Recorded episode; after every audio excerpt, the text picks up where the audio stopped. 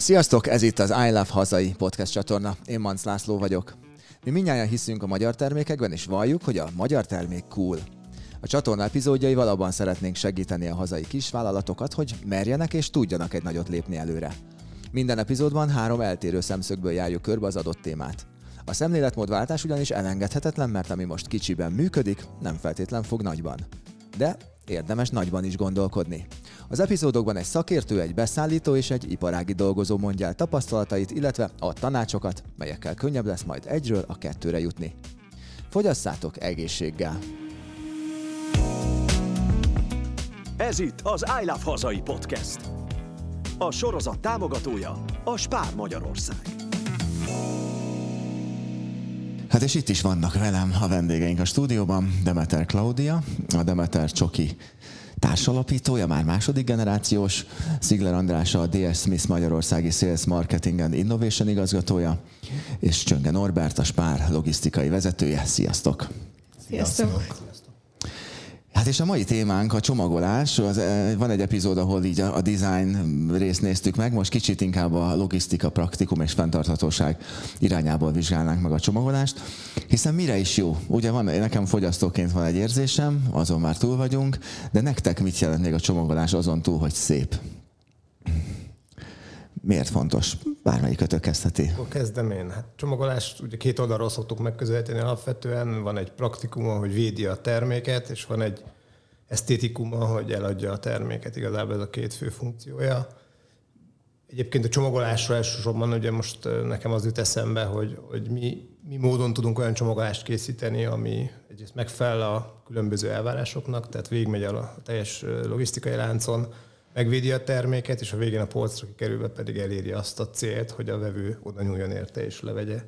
És ennek a kettős célnak kell megfelelni, ez nem mindig ugyanaz, vagy nem mindig egy irányba mutat ez a két cél, és hogy nyilván van egy harmadik elem a, a költsége, ami pedig sokszor a kettő egymásnak esetleg ellent tud mutatni vagy mondani. Számunkra a csomagolás az alapvetően az első találkozás a vásárlóval, és ez szerintem a legnagyobb hangsúly. Mindig azt mondják, hogy első pillantásra kell szerelembe esni, és, és mi is így vagyunk vele. És azt gondolom, hogyha, hogyha meglátja az adott terméket, ugye mondtad, hogy beszéltetek korábban a dizájnról, ugye ott is ez a lényeg, de közben méretben is tökéletesnek kell lennie. Tehát van a magyar piacon, főleg a mi iparágunkban, ugye a csokiról beszélek, ott nagy részt van ez a túl nagynak akarok tűnni. Ez, és ez ez Magyarországon van nagy rész, tehát a külföldi piacon annyira nem. És hogy ilyen nagy betétek vannak benne, hogy az ablakon, ami az ablakon látszik, akkora csak a csoki, de amúgy meg a doboz óriási, és ez ilyen hatalmas csalódás. Úgyhogy szerintem nagyon fontos, hogy, hogy azt lássa a fogyasztó, amit, amit kap. Úgyhogy mi nagyon nagy hangsúlyt fektetünk a csomagolásra. Igen mi a logisztikán, amikor a csomagolásról beszélünk, akkor nem elsősorban a végfelhasználói elsődleges csomagolásra gondolunk, hiszen hogyha mi azzal találkozunk, akkor az azt jelenti, hogy a gyűjtő csomagolással valami probléma van, és szétszakadt a csomagolás. Nekünk elsődlegesen nyilván a karton csomagolása az, ami nagyon fontos, hogy kibírja azt a fajta életutat, amit a gyártói sorról való lekerüléstől eljut egészen a polcokig, tehát addig, ha belegondolunk, hogy hányszor kerül megfogásra az adott termék, az bizony bírnia kell, és hogyha nem csak a gyűjtőcsomagolás kartonra gondolok, hanem egy raklapnak a csomagolása, ami legalább olyan fontos, mint a gyűjtőcsomagolás, és ennek bizony vannak olyan elemei, amiről gyakran sokan hajlandók megfeledkezni. Gondolom, hogy itt az idő során lehet majd róla beszélni egy pár gondolatot, de fontosnak tartom, hogy beszéljünk róla. Igen, ez, ez most Claudia, hogy visszafordulok hozzá, hogy mikor a csomagolást mondtad, ugye másnak, amikor egy citromra gondol, már elindul a nyál elválasztása, hoztál termékeket itt, és itt is szemezel velük, és egy ugyanezt az érzést Igen. tudom átadni. De mikor volt ez a pont, amikor hirtelen nektek is mondjuk így hirtelen raklapokba, vagy egy gyűjtő dobozokba kellett gondolkodni, hogy ezt a gyönyörűségeket így elrejtsétek egy hát, ilyen ö, egyszerű... Úgy tavaly év elején, amikor a Hungary Cool programot megnyertük termékversenyt, és hát bekerültünk a spárba, és emlékszem, amikor először beszéltünk, beszéltünk, és a Beszállítói Akadémia volt, és a logisztika része, és hát akkor így néztem nagyokat, hogy úristen, EU euraklap, meg mi van, meg hogy lehet bevinni, meg időkapus bevitel. Ó, szóval ez, ez egy nagyon-nagyon mély víz volt nekünk, ezért mi nem vagyunk az a tipikus piacos, eladós cég, tehát azért annál már nagyobb, de, de hát azért ilyen elvárások még nem, nem voltak előtte, hogy milyen gyűjtőcsomagolás, az sem mindegy, hogy mennyi van a gyűjtőcsomagolásban, mert a boltok úgy fognak rendelni, ne legyen túl sok, de ne legyen túl kevés. Úgyhogy fú, hát hatalmas információ zúdult ránk, és próbáltunk így, így szétszedni minden darabjaira, hogy átlássuk az egészet, úgyhogy, úgyhogy akkor, akkor találkoztunk először vele. Pontosan ennek a podcast sorozatnak egyébként a, ez a célja, hogy azokat a kis termelőket, akik szeretnének méretet ugrani, illetve feljebb lépni, azoknak egy olyan tudást tudjunk átadni, hogy miket kell megvalósítani ahhoz, hogy mondjuk egy nagyobb méretű kereskedelmi lánchoz is be tudjanak kerülni. Első hallásra borzalmas és rengeteg, aztán az ember, hogy kezdi magát beleásni és megtanulni, és egy-egy feladatot teljesíteni, azért remélem, hogy idővel mindenkinek az a tapasztalata, jó, hát azért ez nem is olyan megugorhatatlan. Én szerintem elsőre bonyolultabbnak tűnt, mint aztán utána belejöttünk. Tehát én az első szállításnál rettegtem, tehát azt tudtam, hogy ott, ott úristen, mennyi minden szabály van, de aztán utána most már egy, elég sokat szállítunk, és most már azért, azért simán mennek a dolgok. Tehát megszoktuk a szabályrendszert, és ez az érdekes, hogy alkalmazzuk is más cégeknél. Tehát próbáltuk beépíteni egy picit a, a saját vállalkozásunkba is, mert én azt gondolom, hogy ha tudsz egy ekkora óriási cégtől tanulni, és azt beépíteni a saját vállalkozásodba kicsibe már, akkor sok sokkal könnyebb fejlődnöd később. És volt egyébként olyan, ami pont, pont azért változott mondjuk valamelyik terméketek, valamelyik csomagolása, mert bele kellett férni egy gyűjtődobozba, egy euraklapra, hogy ne lógjon le, és, és kicsit kellett a dimenzióin állítgatni? Alapvetően az egyik az, az éppen akkor készült el, tehát frissen, szóval ott, ott a sortiment menedzserrel egyeztettünk, és, és beszéltük, hogy milyen legyen az a termék. Ez egy kocka formájú termék, azt tudom, az Ezt egy nagyon jó. szerintem, ez a, ez a vágyott forma minden terméknek. Bármilyen lehet, csak férjen be egy kockába. Úgyhogy abban abba nem módosítottunk, viszont visszajelzések alapján a grafikán kellett módosítani. Nem azért, mert hogy szükség volt rá, hanem mi úgy éreztük, hogy sokkal eladhatóbb lesz a termék, hogyha változtatunk rajta. Változtak a, a, a dizájnok így az utóbbi években, hogy lát, láttok ilyen, ilyen változásokat akár trendekben? Akár mondjuk, ami így a logisztikát, a szállítást, akár anyaghasználatot jellemzi? Rengeteget változik a világ, és, és benne a csomagolanyagipar is. Mondhatni azt, hogy napról napra változik. A mi cégnek egyébként az a jelmondata, hogy újra definiálni a csomagolást egy változó világban és ez is arra utal, hogy állandóan alkalmazkodni kell. Ugye itt egy csomó érdekes dolog elhangzott, amiket is föl is jegyeztem magamnak. Itt az egyik legfontosabb az, hogy mennyi levegőt szállítunk. Ez egy nagyon fontos irány lett, és gondolom logisztikában is ez egy nagyon fontos szempont. És az, a, a vásárlók, a fogyasztók szemében is ez egyre irritálóbb az, hogy fölösleges dolgokat kapok, fölöslegesen sok anyagot használnak bele. Ugye a, alapvetően a McKinsey nevű nagy tanácsadó cég csinált egy kutatást, és két hatalmas trend irányítja ma a csomagolóanyagipar, egyik a digitalizáció, a másik meg a fenntarthatóság. A digitalizáció alatt elég sok mindent kell érteni, a digitális technikák használatától elkezd digitális nyomtatás, digitális plotter kivágás, ilyesmi, egészen addig, hogy magát a digitális csatornát is digitalizációnak tekintjük. Tehát, hogy hol értékesítünk egy retailer, egy kereskedelmi láncban, vagy annak a webshopjában illetve a, harmadik az pedig az, hogy milyen kapcsolt digitális szolgáltatások vannak egy csomagolanyaghoz, például az úgynevezett augmented reality, amikor valami módon kiterjesztjük a csomagolás funkcióját és, és valóságát.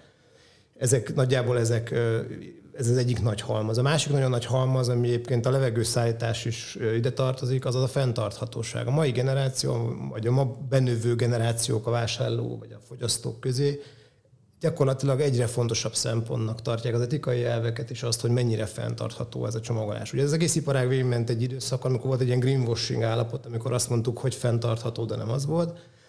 Ezek a generációk, akik most beléptek a fogyasztói piacra, ezek ezt nem engedik meg. Ezt olyan szinten utasítják, hogy, hogy aki ezen fülön, vagy fülön csípnek emiatt, az, az hogy mondjam, pórulja mert nem fogják menni a termékeiket.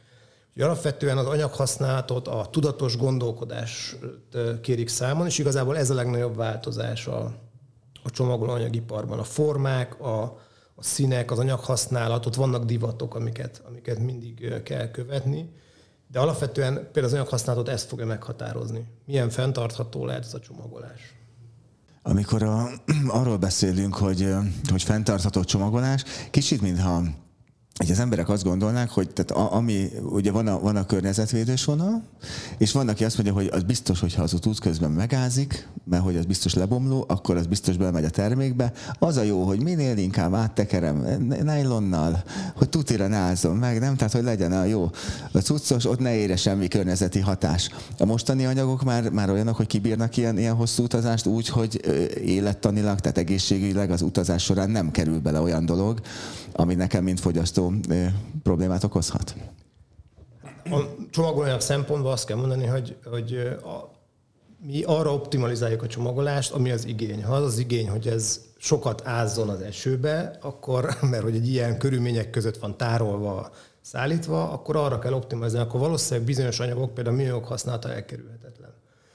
Az a feladat, hogy, hogy ez minél fenntarthatóbb legyen, és ezért mondjuk esetleg a supply chain tud alkalmazkodni, tud olyan feltételeket biztosítani, akkor nem szükséges olyan anyagok, amik mondjuk nem, természetes módon nem lebomlóak, vagy nem újrahasznosíthatóak. Tehát alapvetően mindig az igény szabja meg ezt, a, ezt a, az, hogy mi milyen válaszokat, vagy a csomagolóanyagipar milyen válaszokat ad, és végső soron pedig ezt, ahogy az előbb is mondtam, alapvetően a vevő fogja mozgatni.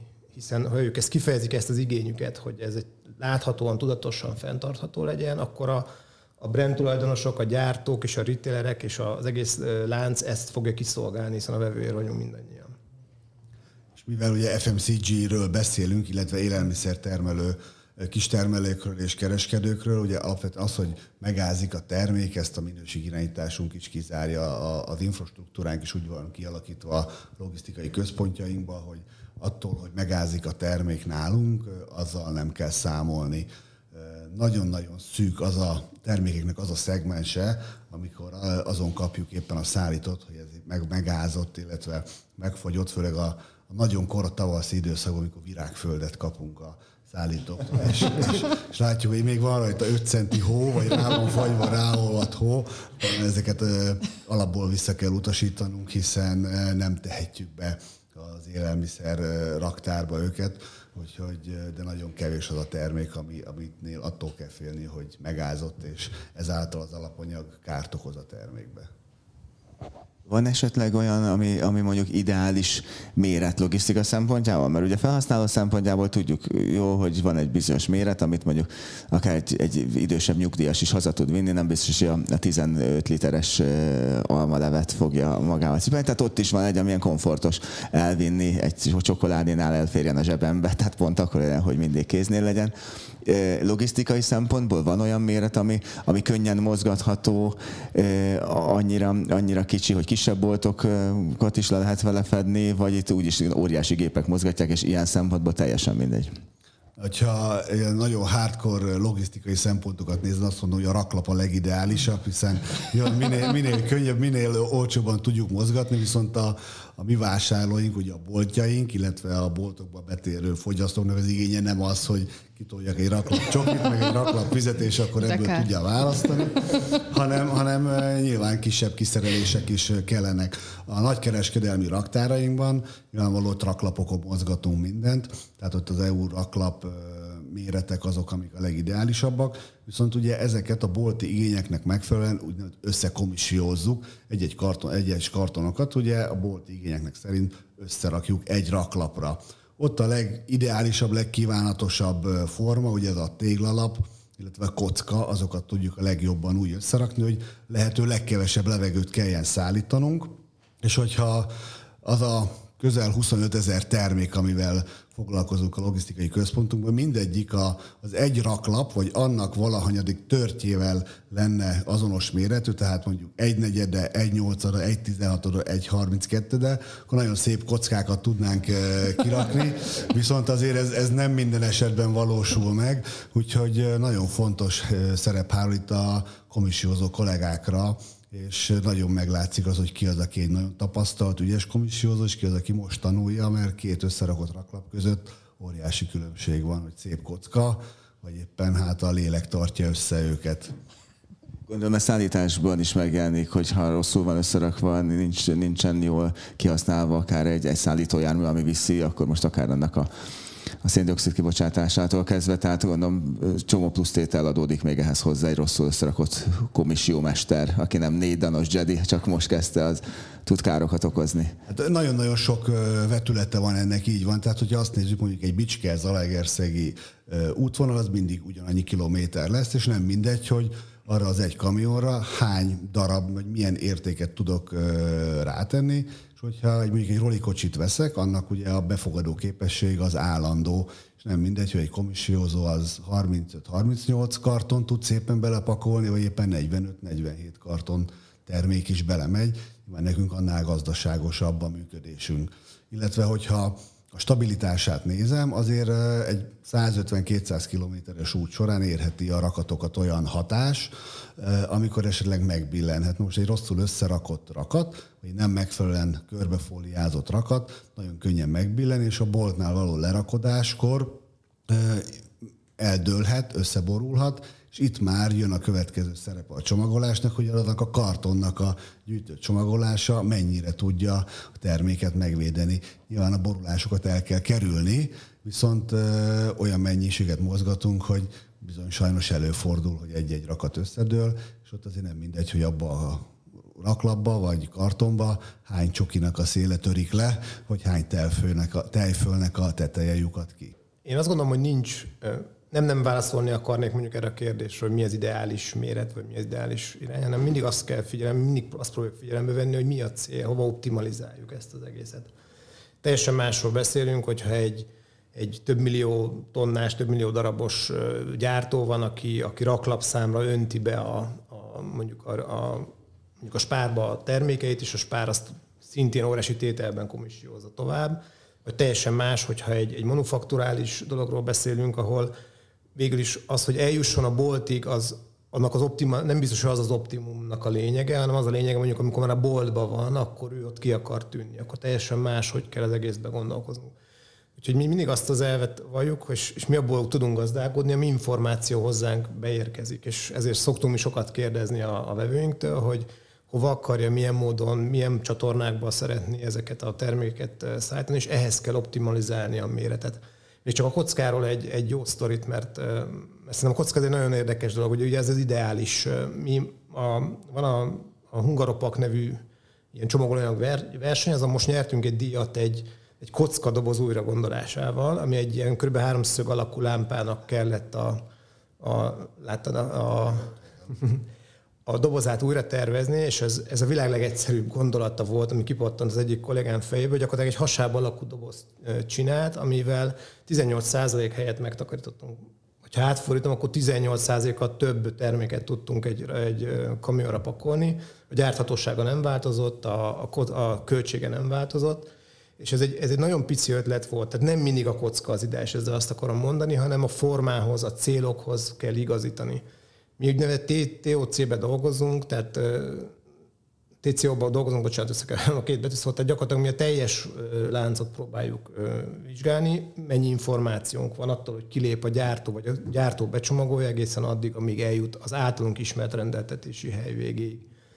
Ha tudunk még további információt, akkor lehet tovább optimalizálni. Úgyhogy nagyon sok szempont van, azért nehéz egyszerű válaszokat adni, mert nagyon sokféle dologtól függ az, hogy mi az ideális. Normál esetben én vagyok egy kis családi vállalkozás. Ugye először a, a saját termékemet, a logómat támadom, meg a dizájnomat, stb. És utána szembesülök azzal, amit Claudia, te is mondtál, hogy amikor így hirtelen már gyűjtődobozokról beszélnek, és az EU rájövök, hogy nem csak az Unió, hanem ez egy raklap is. van olyan, hogy fordítva van? Tehát, hogy visszafejtve? Tehát valaki azt mondja, oké, okay, én most nagyot álmodok.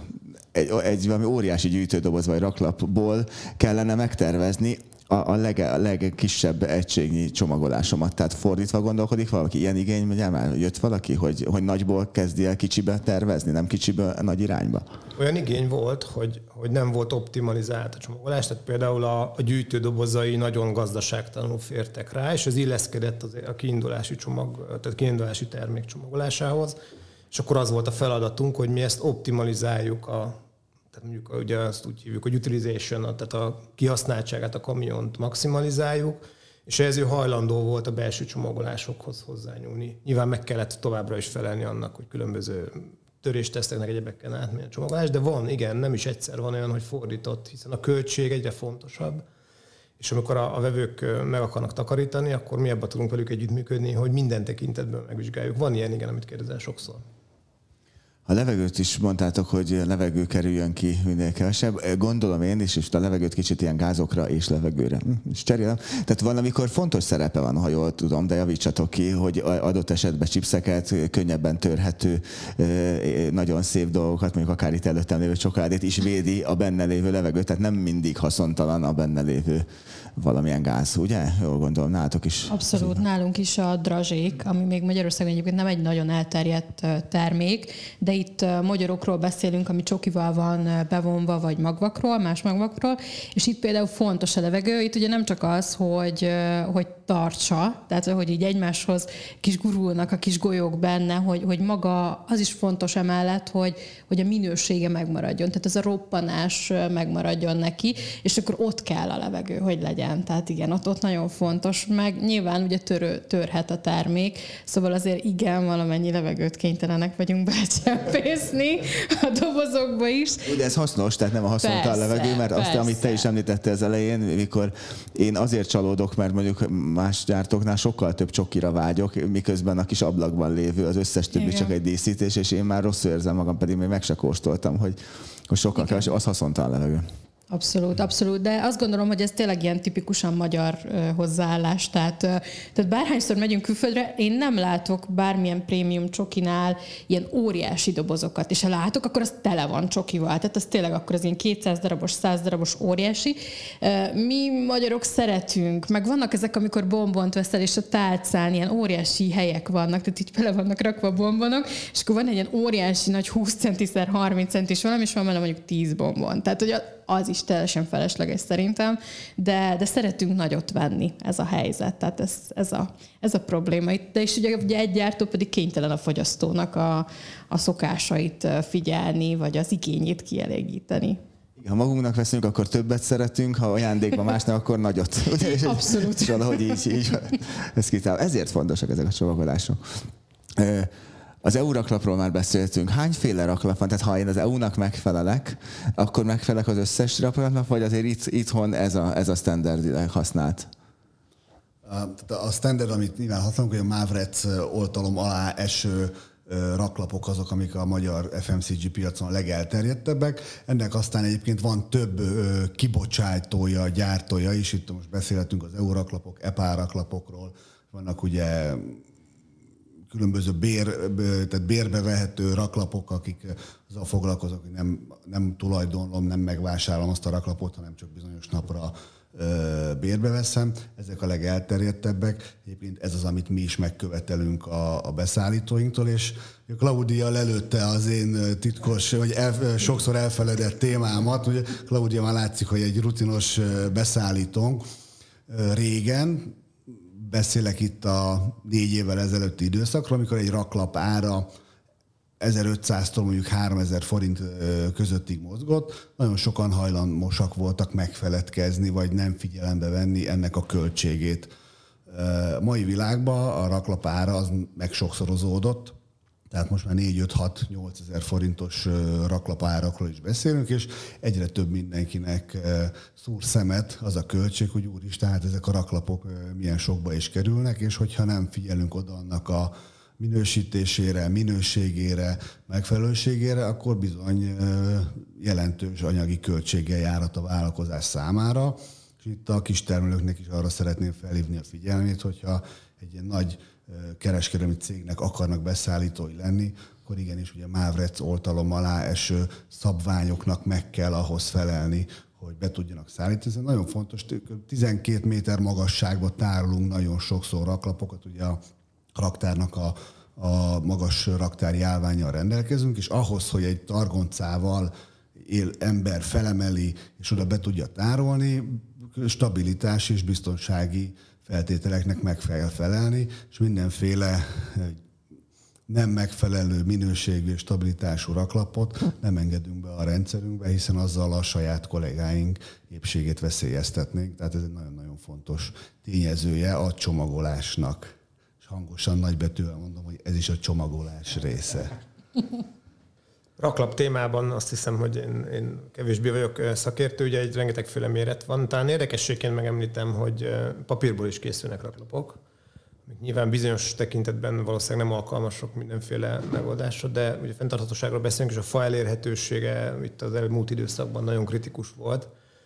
Úgyhogy mi cégünk készít egyébként papírból is raklapokat, ami egyrészt fenntartható, hiszen hulladékpapírból készül, másrészt elég sok követelménynek megfelel, lehet szabványos méretben előkész, elkészíteni, tehát vannak ilyen alternatív lehetőségeik. Nem mindenre alkalmas, azért azt hozzá kell tenni, tehát valószínűleg 12 méter magasan több ezer kilót tárolni egy két felfüggesztési ponton valószínűleg ez nem erre szolgál, de nagyon sok mindenre viszont alkalmas. Tehát én arra biztatok mindenkit, hogy ha fontos neki a fenntartóság, akkor gondolkozzon alternatívákból, vagy keressen alternatívákat, akár a klap tekintetében is. Csak annyit szeretnék ezt hozzáfűzni, volt nálunk is több alkalommal gyártó, nem a DS Smith egy, szerintem pont egy konkurens, aki ugye be is hozott és megmutatta nekünk, hogy ez, hogy, hogy is néz ki egy egy euraklap szabványnak méretezett papírraklap. Azt kell mondjam, hogy nagyon-nagyon pozitív csalódás volt, tehát nem egy papír benyomását kelti maga ez a papírraklap, tehát környezetvédelmi szempontból igen, igenis nagyon hasznosnak tartom. Én azt gondolom, hogy ma még az FMCG logisztikába ennek még nincs meg a, a létjogosultsága, de biztos, hogy vannak olyan szegmensek a, a, a logisztikán, termelésen belül, ahol ezek a, a faraklapokat igenis ki lehet vele váltani. Példát nem szeretnék mondani, mert nem akarok senkinek a kenyerébe beleharapni, de, de én el tudom képzelni, van az a szegmens, az a, az a, az a terület, ahol igenis ennek gondolom, hogy akár már most is létjogosultsága lenne. Én saj, évekkel ezelőtt láttuk, vagy voltak már ezek a papírraklapok, én azt a részét sajnálom, hogy még nem terjedt el szélesebb körben, mint ahol most használják. Van a csomagolás része, amit én, mint fogyasztó, vagy, vagy a fogyasztóknak, hogyha én csinálnék valamit, ugye ott leszedek róla minden olyat, amit mondjuk a különböző jogszabályok nem engednek, ráhelyezek minden olyat, ami fontos, és azt hiszem, hogy készen vagyok. És jön a következő kör, amikor elindul útjára a termékem, hogy mik azok az extra dolgok, amit a csomagoláson a pont a logisztika és a szállítás miatt kell megjelölni, feltüntetni, és hogy, hogy nektek milyen volt ez, a, ez az ugrás, Claudia, amikor, amikor ezekkel is szembesültetek? Hát um, hirtelen volt. az hozzá kell tenni. Azért nagyjából az ember tudja már addigra. Tehát mi alapvetően mielőtt a spárba bekerültünk, előtte nagy részt azért webshopon, saját webshopokon értékesítettünk minden, és ugye ahhoz voltam hozzászokva, és ez egy teljesen más világ. Tehát ott ugye én mindenfélét tudok mondani, meg tudom győzni, mindenféle képet föl tudok még rakni, videót, mit de ugye a máshogy találkozik vele tényleg a, a fogyasztó, és ott meg ott van egy termék a, nem tudom, ezer mellett, Uh, úgyhogy, uh, úgyhogy nagyon nagy falat volt mindent uh, rárakni, és én egyébként hozzáteszem azt, hogy kis vállalkozásoknál szerintem nem mindig sikerül elsőre tökéletesen minden, tehát ezt hozzá kell, hogy tegyem, hogy uh, első dizájnokból, meg első uh, csomagolásokból nem szoktunk sokat csinálni, mert mindig találunk rajta valami hibát. Úgyhogy, uh, úgyhogy még ugye nálunk hamarabb készül el akár egy kész termék, tehát mondjuk annyira családi vállalkozások vagyunk egyébként, hogy a, az öcsém, illetve apukám azok, akik a csokoládé mesterek a, cégünkben, meg még egy pár kolléganőm, és, és ha én kitalálom hétfőn, hogy valamilyen hasonló terméket szeretnénk csinálni, akkor péntekre már kész az a termék, le van kóstolva, tehát túl vagyunk mindenen.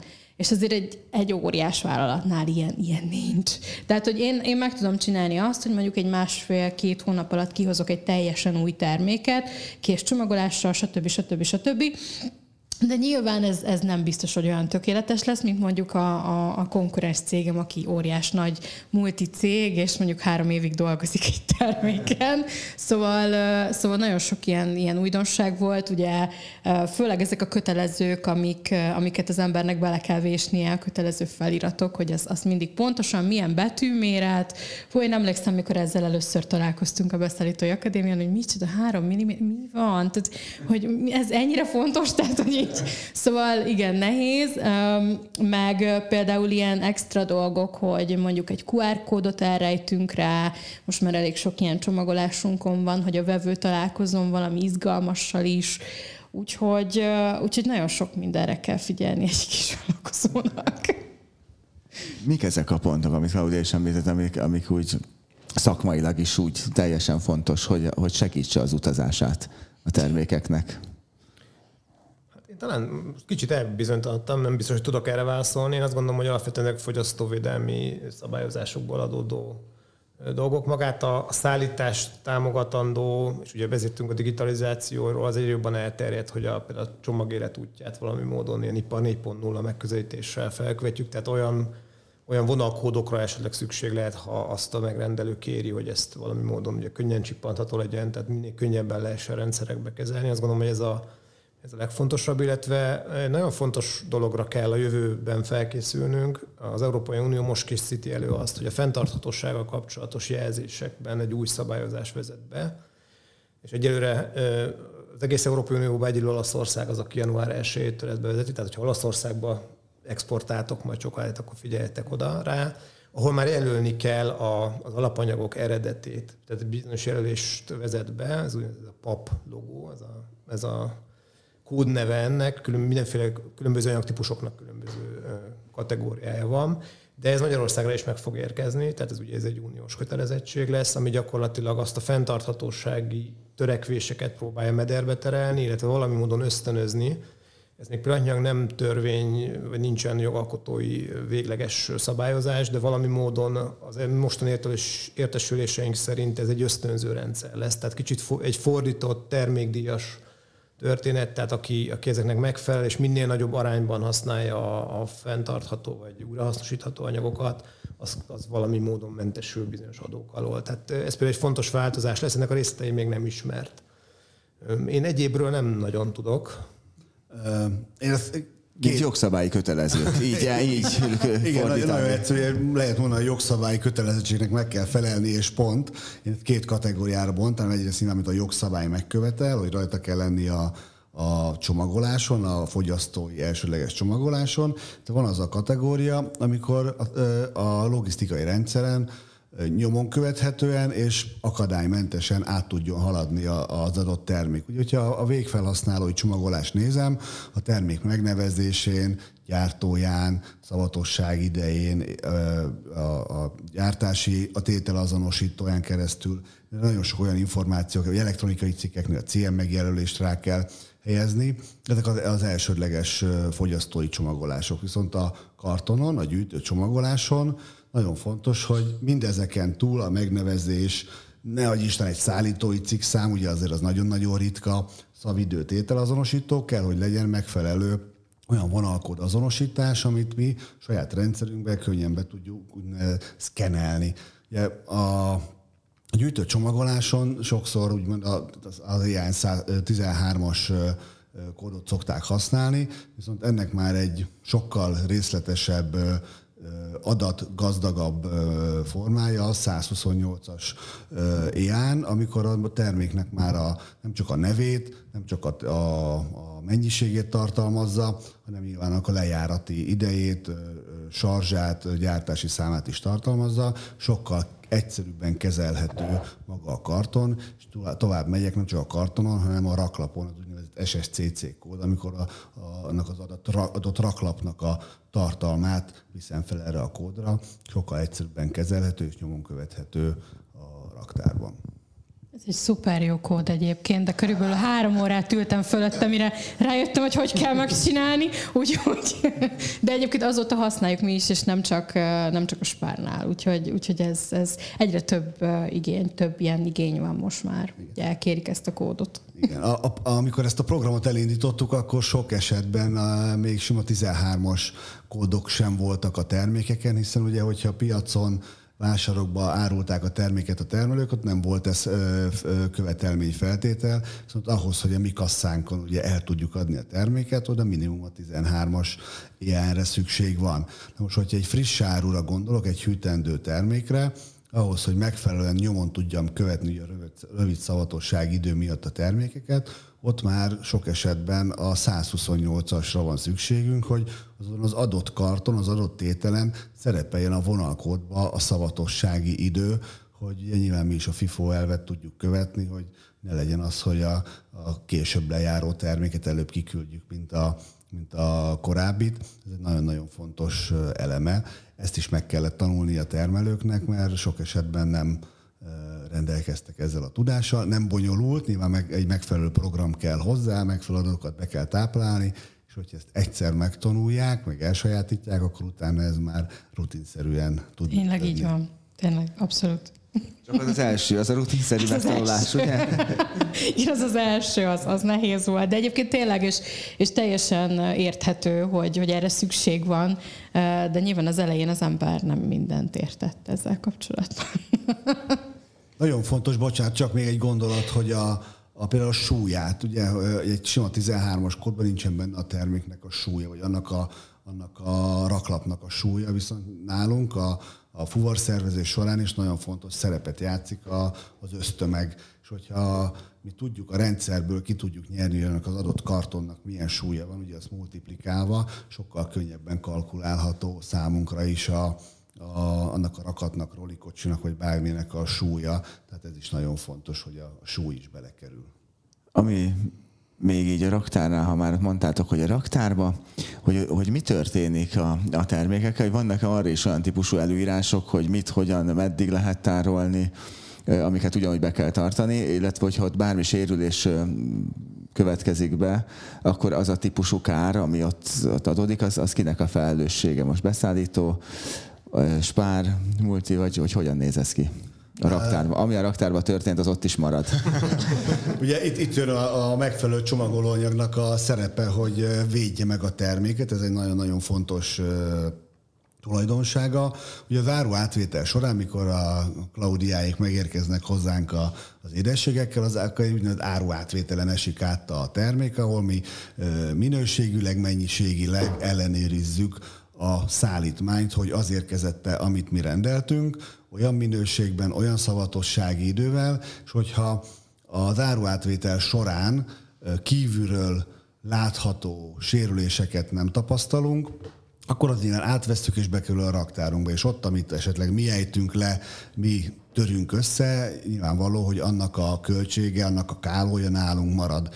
Viszont, hogyha találunk a raklapon belül, előfordul az, hogy belül esetleg a, a, az alsó sor nem úgy bírja a terhelést, és találunk egy rejtett hibát, rejtett sérülést, akkor, és ez olyan mértékű, akkor sok esetben felvesszük a beszállítóval a, a kapcsolatot, és akkor ez egyeztetésre kerül, hogy ennek mi is a módja, és felhívjuk a figyelmet, hogy a jövőben erre figyeljenek oda, mert kívülről úgy látszik, hogy nincsen semmi gond, de belül esetleg lehet hiba. Egyébként főleg zöldség, gyümölcsöknél fordul elő sok papírkarton, hogy a, az alsó két-három sor az már nem úgy bírja a terhelés, mint a felső, és csak később derül ki, hogy igenis belül a raklapon azért van sérülés.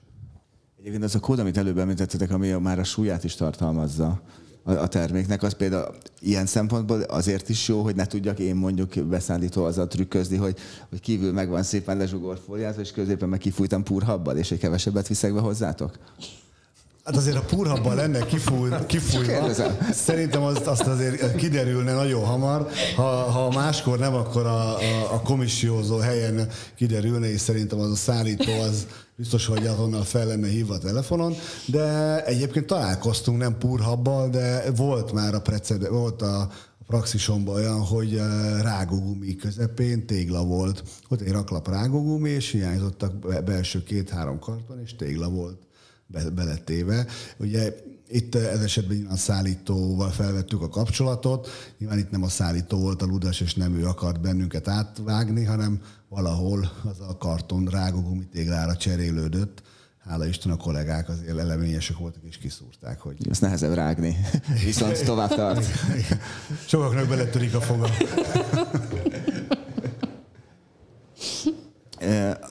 A zöld, mint fenntarthatóság már előkerül. Szerintetek mennyire van messze, hogy, hogy tényleg a maga a csomagolás is fogyaszthatóvá váljon valamilyen formában, és és hogy ott egy igazi recyclingnak lehetünk szájtanúi.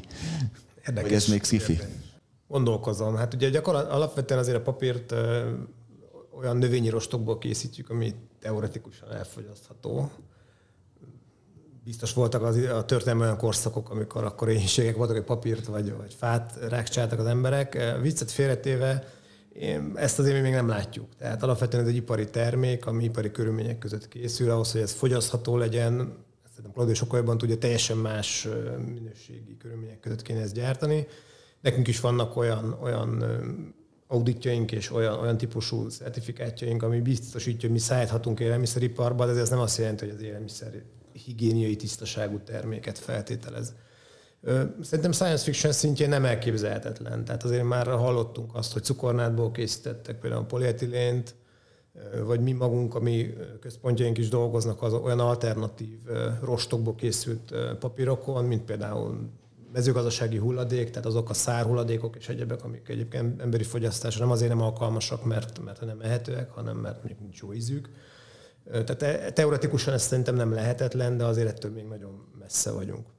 Viszont egy, egy pillanatra még a, a leesik és, és összetörik, és akkor jó a csomagolás erre. Egy pillanatra hagyd mert ez egy nagyon fontos kérdés, és, és amikor, ezt szokták mondani, hogy a szerződést nem azért kell olvasni, mert, mert amíg, és alaposan átgondolni, mert aláírjuk, mert hogy, hogy ez minden esetben fontos lesz, hanem lesz egy pillanat, amikor fontos lehet, és amikor baj van, akkor lesz fontos.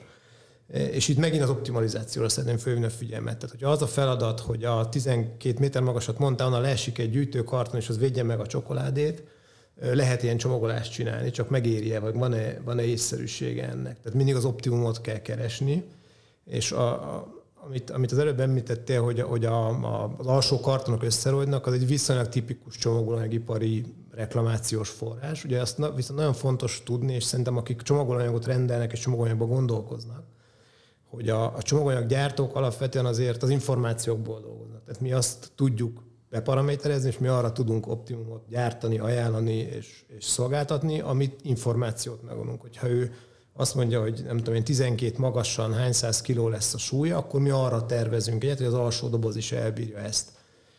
Zöldséggyümölcsnél különösen nehéz lehet, hogyha nedvesség tartalma esetleg nedvesen kerül be, ugye a papírnak egyetlen egy nagy ellensége van az a, az a nedvesség, tehát nyilván ezeket is figyelembe kell venni, de alapvetően csak azt tenném üzenetnek itt a, a, a jövendő beszállítóknak, hogy, hogy mindig az optimumot kell megkeresni, és hogy a, mondjuk az autóba se úgy ülünk, hogy bukós is abba, páncélba, és nem, tehát nem tudunk mindenre fölkészülni. Szerintem azt kell végig gondolni, mi a realitás, mitől kell valóban megvédeni.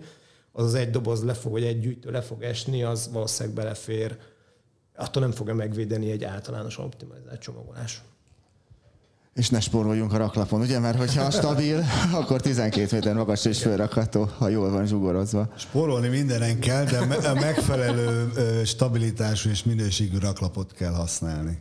Tehát itt is optimalizálni kell. Hát én köszönöm szépen, hogy itt voltatok, és szerintem rengeteg hasznos információval gazdagítottátok a most piacra lépő, vágyó kis és családi vállalkozások hallgatóit, úgyhogy nagyon köszönöm, és további sikereket kívánok minnyájátoknak. Köszönjük, Köszönjük szépen. Sziasztok. Sziasztok. Sziasztok. I Love Hazai Podcast. A sorozat támogatója a Spár Magyarország.